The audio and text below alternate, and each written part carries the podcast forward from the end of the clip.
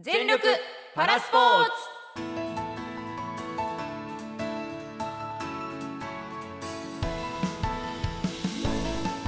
パラスポーツマガジン副編集長の野島博ですよろしくお願いしますこんにちは日本一パラを語れる女子アナの久毛舞子です花粉症に負けず頑張りますよろしくお願いしますえ反応ない 突っ込んでくれると思ったのに ここなんか言っていいの俺え言ってくださいよ 寂しいじゃないですかいやまだですまだですまだねはいはいわかりましたはいまだですはい花粉ご症めなっんぼーてっとまして た花粉症なってませんか俺全然平気なのあそうなんですうか、ん鈍いからさ私も毎年平気なはずだったんですけうど、んうんくしゃみが止まらなくてあそはいそうか鼻詰まりうとうわかわいそうでもいい今日もいい声だから大丈夫だよ本当ですか、うんうん薬がっつり飲んできましたあそうあと鼻うがいいいです鼻うがい、はい、鼻うがい、はい、どうなの生理食塩水を作るうとん痛くないんですあそうなんだ0.1%ぐらいのえー、俺もやってみるはいそれを鼻にキューッとブチュー怖っって入れたらおあ目から出てくるでしょ反対 それ怖いです反対の鼻から出てきます そうなんだ、はい俺そうそんなことよりもさい朝さ、電車でひっくり返って肘強打してえ今肘めっちゃ痛いのよ大丈夫ですか大丈夫大丈なんか夫そんな風に見えないです 血ねだらけ野だ島かさんらあだから赤い服着てるそんうですそうそうえー、えだ本当本当に大丈夫ですかうん大丈夫わ、かりました、はい、はい、はい、えーこの番組はパラスポーツの魅力と楽しみ方えーそして障害を持ちながらさまざまな活動をする人障害者を支援する人を応援するポッドキャストです今ちょっとうん案内文が先週とは変わったことにお気づきの方もいらっしゃいますでしょ うかでそこちっちゃい声だ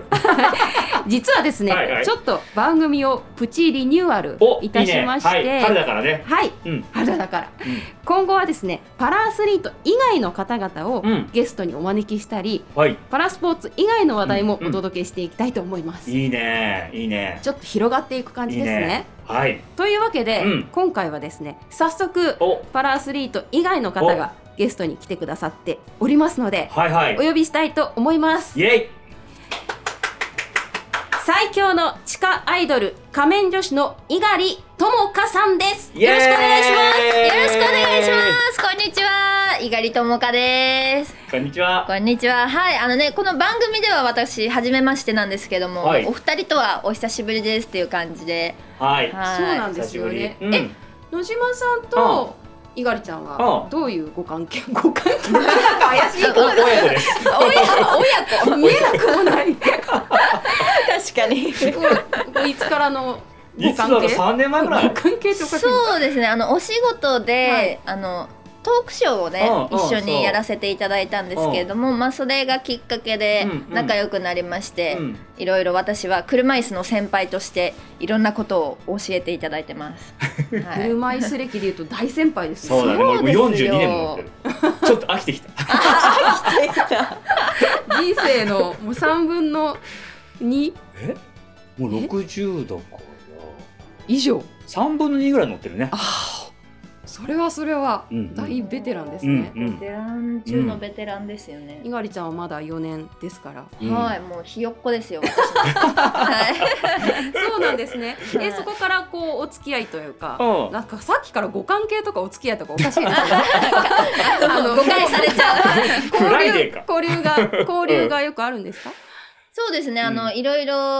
カヌー、パラカヌーうを一緒にやらせていただいたりだとか、あとキャンプに一緒に行ったりして。うんあと自転車も乗ったね。あそう、山中湖一周したり、うんえで何も？スキーだってやってんだよ。そうスキーも教えていただいてもう本当にいろんなね、あの車椅子でもこんなに楽しいことがあるんだっていうのをねいっぱい教えていただいてすごい私もねあ の視野が広がっております野島さんのおかげで。しいやいやいっやかり野島イズム継承してますはね。 い、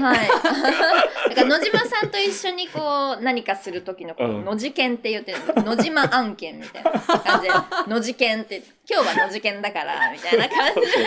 ちょっと野次元私も入れてくださ。はいいどうぞどうぜひぞぜひ。楽しいよ。私たちも去年番組でうん。 そうなんおです仕よ、ね、事で知り合って、うんうんうんはいでそこから野球も見に行ったね。そうなんですよ。同級でもあのまずそのお仕事でご一緒する前から、うんちょちょっとねはい。関係があって関係どんな関係なのあなたたちは。怪し言いっちゃって大丈夫なんです かあいいんじゃないですかねたあ多分全然大 丈え夫ただの飲み仲間でしょあああのズーム飲み会しまずっしたと飲みそうそう そうなんかあの共通のねあうんの知り合いのうんうん。パパラアスリートの方がいて、うんうんそうその方が誘ってくださって、そこでねめちゃくちゃ酔っ てましたクリさんもうあのあ、目開いてなかったですもんくげちゃんやばい。オンライン上では話してたけどうんはいこう実際には去年あってそうそうそうそこから去年のうん。松坂大輔の引退当番をそうシェフそう行ったの2人で見に行ったんですうよわなんで俺呼んでくんないの行きたかったよもう西武大好きなんでだよそうねでもはい本当たまたまで、なんかあの、久下さんはあの、ファイターズ、パリーグではファイターズを応援してるっていうことで、じゃあファイターズ戦一緒に見に行きましょうよって言って、うんうん取ったチケットがたまたま、うんこの日は松坂大輔が引退投球をしますみたいな感じへでー告知されて、えへーー、久下さんってな って、本当たまたまね、いい試合を見に行け羨たんまですしよ。見るいことができました初めて車椅子席で野球も見たうのんで、あはいの楽しかったです。はい遡ってはい、ちょっとなんか話が止まらなくなっちゃいそうなんですけれど も、今回も全力で行ってみたいと思はいはいいお願いしま。ます皆さんよろしくお願いしお願いしまますよ。ろしくお願いします。猪狩ともかさんのそこが知りたい。イエーイさあいつもはパラスポーツのそこが知りたいと題してさまざまなパラスポーツ競技の面白さや魅力をお伝えしていくコーナーですが今回は仮面女子の猪狩ともかさんにいろいろなお話を伺っていきたいと思います楽しみはい、まず猪狩さんのプロフィールご紹介させていただきますアイドルグループ仮面女子のメンバーです2018年4月強風で倒れてきた看板の下敷きになり脊髄損傷から下半身不随になる事故に遭いましたそれ以降車椅子に乗りながらアイドル活動としてライブやテレビ講演会などで活躍東京2020パラリンピックの NHK の中継にはスタジオゲストとして出演されました。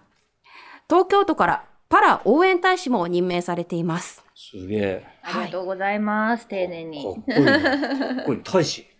大使いです。あやー、もうありがたいです、ね。れ、野島さん大使じゃないんです か全然全然任命されてないんですかすいません、失礼な こと。てっきりメンバーかと思いました。えーはいそうですね、うんということで、まあ、2018年の4月ということで、ちょうど4年ぐらい前。そうで。すね、ちょうど丸々4うんうん年経つっていうかね、うんうんまあ、これ放送がいつなのかな4月です。4月15日です。あじゃあもう本当に4年経ちましたという感じで。へー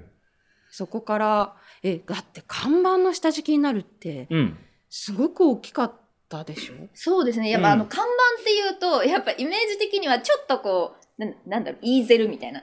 なんかはそいうはそういいはうい想像される方もペ多分コペコっいてら言いそうなそうそうそう方もいらっしゃるんですけども、そうじゃなくて本当に大きいうん畳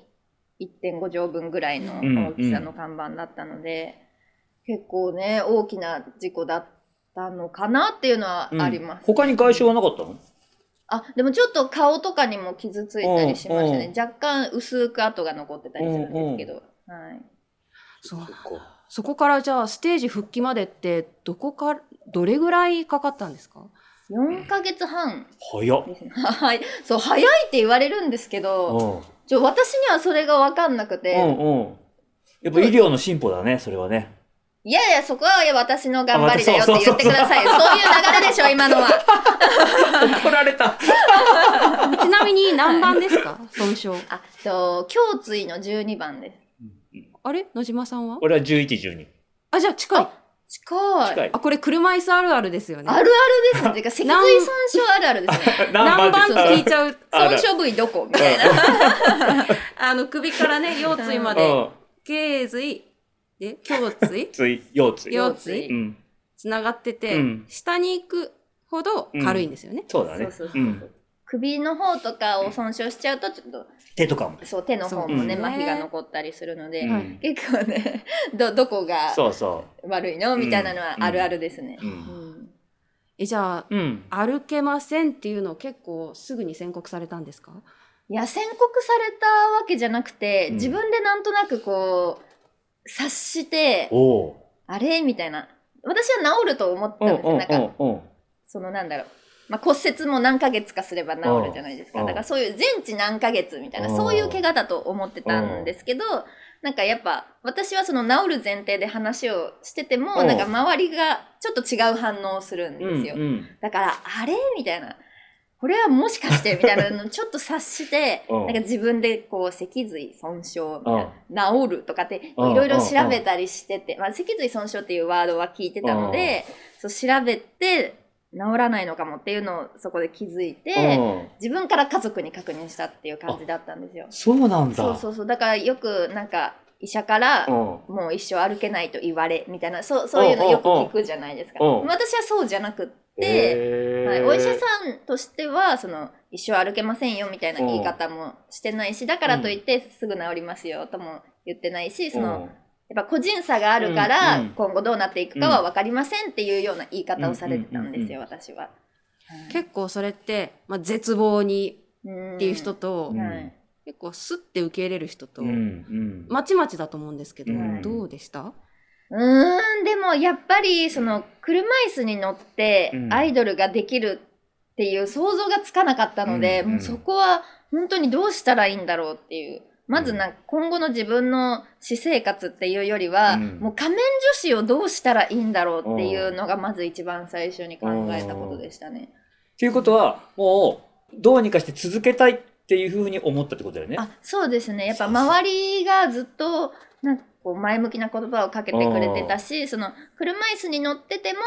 一緒になんか活動したいとかファンの方もずっと待ってるよっていうのをすごく伝えてくれてたのあでりがたないんかね。そうありがたいんですようん本当にだからなんか多分そういう周りからの言葉がなければあじゃあもう私はアイドル続けられないんだっていうふうに思っちゃってたかもしれないけど、うんそういった周りの本当に前向きなうんあの声かけがあったおかげでああじゃあどうやって続けてったらいいんだろうっていう考えになれたんですよね。うん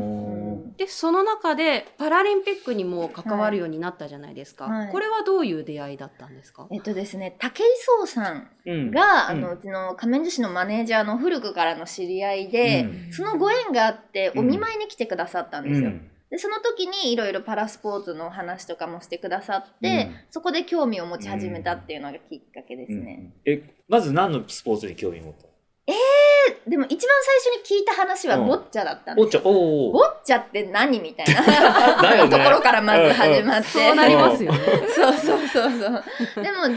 に自分が初めて体験したのはうん車椅子ソフトボールだったかな、うんうんうんあっていうかそこで合ってますよね合ってる私と野そ島さんうだねあそうだそうだそそのうだそう思だいト出したークイベントで会う以前にそこでそ一うだ回お会いしてるんだそそううだねだキャッチボールしてもらいました一緒あにそうだそうだ上手だもんあそう打つ打つのも上手なのいや嬉し いスポーツやってたんですか私中学の時にソフトボール部だねあとソフトテニス違うね そうソフトテ ニ運動ス神経いいんですねいや、どうなんでしょう。そんなに運動神経いいと思ったことはないんですけど、自分 も。でも何でもこなすよこないしそう、うんだってそもうれスなりにテージでね、うん動いてる方なんだし、うんでもねえパラスポーツに関わりだしてこう新しい世界が広がったり興味を持ったりっていうのはいかがでしたか、そうですね、でもやっぱいろんなね、障害をお持ちの方がいらっしゃるじゃないですか。で、ま、ま私と野島さんもそうだけど、本当人によって全然、ね、あの、症状だったり、うんこう何が困るのかっていうのが違うから、なんか本当になんかいろんな人がいるんだなっていうのをまず知ったというか、うんやっぱね車椅子だけじゃなくって、まあ、視覚障害とか聴覚障害とかいろいろあるじゃないですか、なんか全然自分は今までいろんなこと知らなかったんだなっていうのをすごい思いまあしあたね。ーなるほどうんよくさ自分が怪我しあの障害を負ってみて初めていろんなことに気づいたよっていう人多いよねうん。うはい。うんん本当まさにそれうで、ん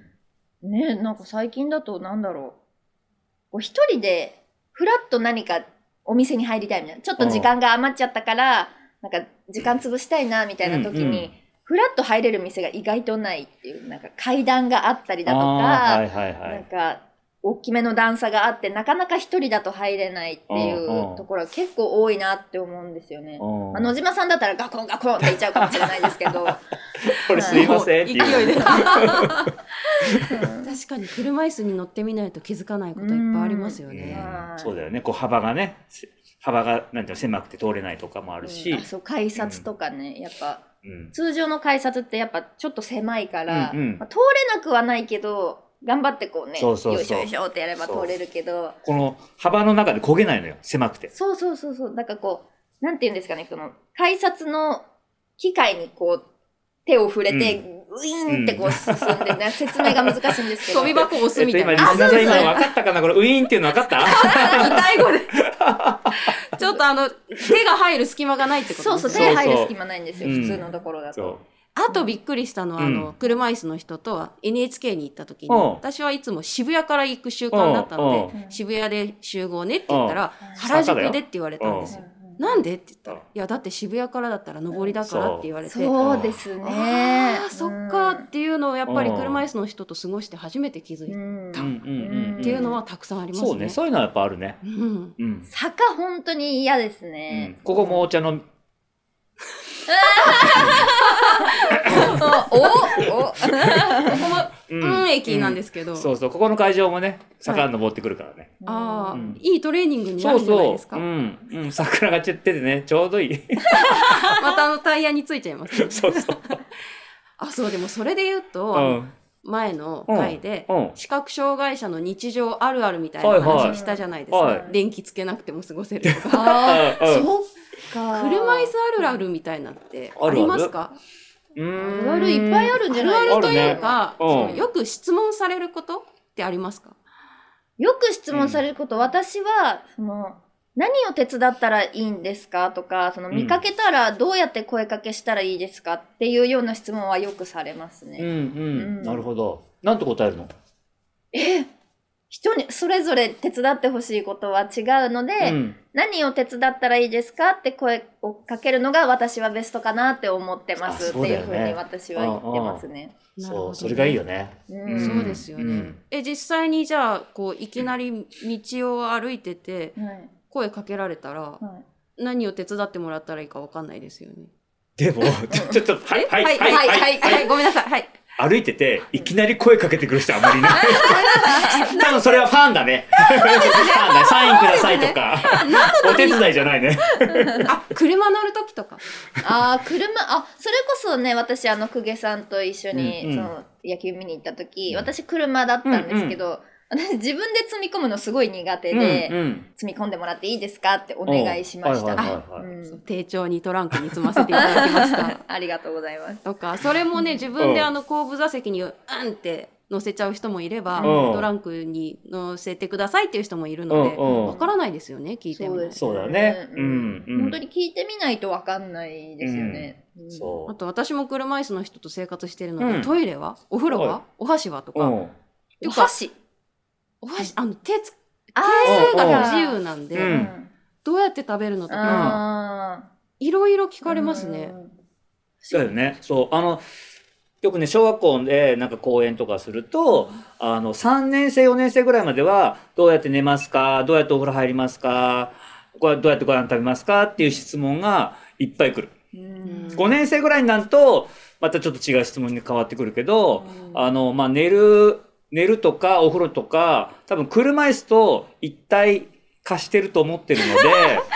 いろいろ不思議なんだろうね。湯船にも車椅子ごと入るのかと か、布団にも車椅子ごと入るのかとどうか、 多分そんなイメージだと思乗り移るっていうイメージが湧かないんでしょうね。うね。もうそうくっついてるみたいな。う。そうそう。へばありのついて、る。あの、ヤドカリとように、あ 必要に応じて離れます。必要に応じて離れ ます。お風呂入るときも降りるし、布団に入るときも車椅子から降ります。うんねはい。あでも私もうなんかあの足の爪って生えてくるんですかって聞かれたことがありますね。おなんかもう自分としてはいや当たり前に生えてくるよって思うけー。どでも知らない人からしたらそのうやっぱ下半身が動かないイコーうんルそういう成長がそうないと。ころも止まってるって思うのかっていう。でもね、俺最近、俺もう車椅子生活になって42年なのね。はい最近親指とかがはい退化して、爪がなくなってきてる。ええじゃああながちその質問は的を得てたのかもしれない。うん。ま、もう最近だけどね。 あーええ最近だけど、だんだん今まではずっと爪が生えてきて切ってっていうのをやってたんだけど、だんだん爪が、なんだろう、なくなってきて、ええ親指。それ知らない間にぶつけてるんじゃないですか。そうかな俺病気やばい病気じゃないと思うけど。だってそんなことあります爪ああ爪なくなるとかあります。ネイル行こうかな。あネイルサロン綺麗に次回はあの綺麗な足の マニキュアしてきてくださ今度い。見せるから。あでもぶつけてもわかんないっていうことありまあすよ そね。れはいっぱいありますねやっぱうん麻痺してるとその痛覚もないから、うんうんぶつけてても気づかないし、うんこう熱かったり冷たかったりっていうのも気づかないから、いつの間にか血だらけみたいな。そうそうそうそうそうそういう怖さはあるな。か わいそう。いやいやかわいそうじゃないですけどあでも本当にあの知らないこといっぱいあるから、うんあ、の質問していいのかなとかうんうんうん。聞かれることが多い、うんそういうことをあー、うんうん確かにありますね、うんどうですかでも嫌じゃないですよね私は割と全然平気、だから何聞かれても大丈夫派ですねあ、本 当俺はシャイだからちょっとこいやいやいやいやおかしいですあれだけヤドカリトークしてた のにシャイなんですかのあ、俺でもね、あのね、42年間車椅子乗ってて、はい夢で車椅子に乗ってる夢って見たことない。はく夢の中では、ずっと、こうなんていうの、こう、健常者のままなの。あー、えありますかー、えちょっと待ってわかんないで障害者になった自分の夢って見たことない。それどういう深層心理なんだろう多分認めたくないんだろうね。 そういうこうとんなねのか、でも私も確かに入院中とかはよく歩けてる夢を見ましたうね、ん。でも確かに車椅子乗ってる夢って見たことないかもしれない言われて私みれば逆に車椅子乗ってる夢めっちゃ見ますおーい、なんであれかな なんかもっと知りたいっていう気持 ちが前面に出てるんですかね夢にすごいかっこいいイメージなんですかね。あそうなんだ座ったままビューンって言ってます夢の中だとあ。そう。ええー、真逆 ですね。まあ逆ですね。あねそうでも一個だけ聞きたかった質問があるんですけうど、猪狩ちゃんがもしパラアスリートになるとしたら、うんはいどの競技やりますか？ええー、難しいな、それ は。うーん。なんか私、水泳も習ってたんですよ、うんあのー、12年間、うん。だから泳ぐことは好きなんですけど、うんなんか、パラリンピック見てても、うん水泳ってあの、積損の選手いないですよね。いや、そんなことないよ。えいるあよんまり見なくないですか、でも。ああの、まあでもほクラスとしてうん人数が少ないかも。いやうん、いるいる、いるけど、放映されないだけじゃないそのうん、入賞しなかったから。えでもなんか大会も見に行ったことあるんですけど、うんやっぱいろいろこう名前とこうどういう障害なのかとかっていうのが一覧で見れるんですけど、うんうん脊髄損傷っていうの全然私そのそう大会にいなかっただけなのかなどう参だろ加う資格自体はあると思うんですけどいやいや全然いねるい。全然。うん。うちの子供たちみんなす水泳の子もいるし。えーうん。まあうんでもプラスの軽いっていうか。どうしてもさ、こう、うんとさ、ブラインドの水泳の選手とかの方が、なんかこう、成績がさ、上だから、うんどうしても人数が多いですもんねうんううん目立っちゃうけかもしれど。ないんちょっとごめんなさい。はっきりとしたことが言えあーなでい。 も うんって感じです。うん他はそう他かはあとはあでも卓球とか面白かったですねああー、温泉はいであ温泉ではやってないですけど え、そう確かに好きなのはその水泳と卓球うん、やって面白いうん。なって、そう結構自分でもできるなって思ったのうはんその2つかな。うんうん。あ、そう。うんちょっとパリロス。ロス。いや、でもね、あのね、アイドル活動をしてて、そのステージとか俺見に行ったら、そのさ、ステージに上がる上には、すごい練習をいっぱいしてるわけじゃない。その再現性を出せるほど練習してるってことは、スポーツでも役立つ。そその際なんだろ完璧に、う。はい完璧に同じことを再現しなきゃいけないわけじゃない。うんそれってスポーツにも、こう通ずるものがあるから、うんでそんだけその完璧にこなせるだけのえーモチベーションを持って練習できるってことはスポーツにも絶対役立つからこれは何かやってほしいなと思うんだけど、うんえー、あ、うんそうなんでスす、ね、ポーツってさその地味な基礎トレーニングとかうんっていうのも、あどんだけこうなんていうの必要性に応じて一生懸命できるかによるから、うんそれをできるだけの素質はそこはもう持ってるんだからあ、りがとうございます。史上初のアイドルパラアスリー ト。歌いながら泳ぐと かね。いいですね。タイ いろいろ下がり新そうしすぎる。水の中で聞こえづらそうですけどね。うんいやうーんでも本当にあのぜひ皆さん猪狩ちゃんのステージうん、見に行ってみてください。そうかっこいいよ本当にかっこいいいやよありがとうございます。あの秋葉原に劇場がありまして、うんうんあの週末とかねよくライブしてるので、うんツイッターとかチェックしていただければはいはいと思います。はいぜひ来てください。よろしくお願いします。よろしくお願いします。というわけで、猪狩智香さんのそこが知りたいでした。パラスポーツの魅力と今、そして障害者のライフスタイルに役立つ情報をお伝えするパラスポーツマガジン。実業の日本社から発信中。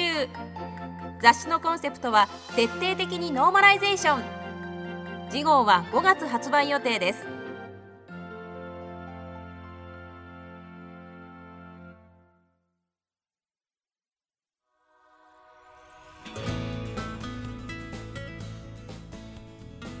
さてそろそろお別れの時間です番組では最後にパラスポーツマガジンからピックアップした記事を音声版としてお届けしますそちらも合わせてお楽しみください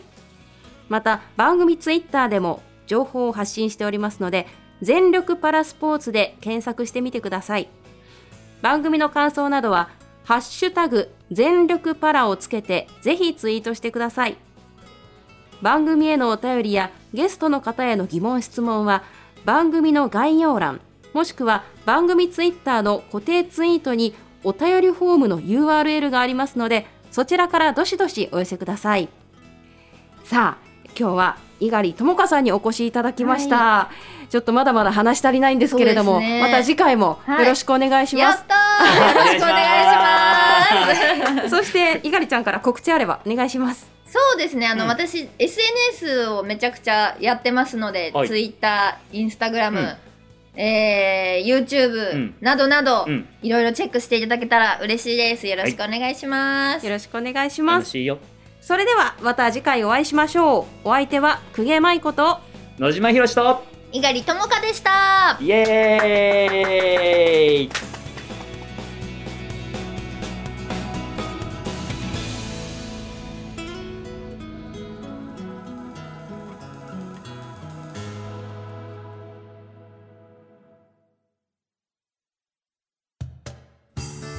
今回のパラスポーツマガジンダイジェストはパラスポーツマガジンボリューム10から健常者と一緒にプレーできる表情のチェス新州チェアカーリングクラブの記事の前半を紹介します健常者と一緒にプレーできる表情のチェス新州チェアカーリングクラブ車椅子カーリングとは、文字通り車椅子を使用する障害者が行うカーリングのこと。ルールは、健常者が行うカーリングとほぼ同じ。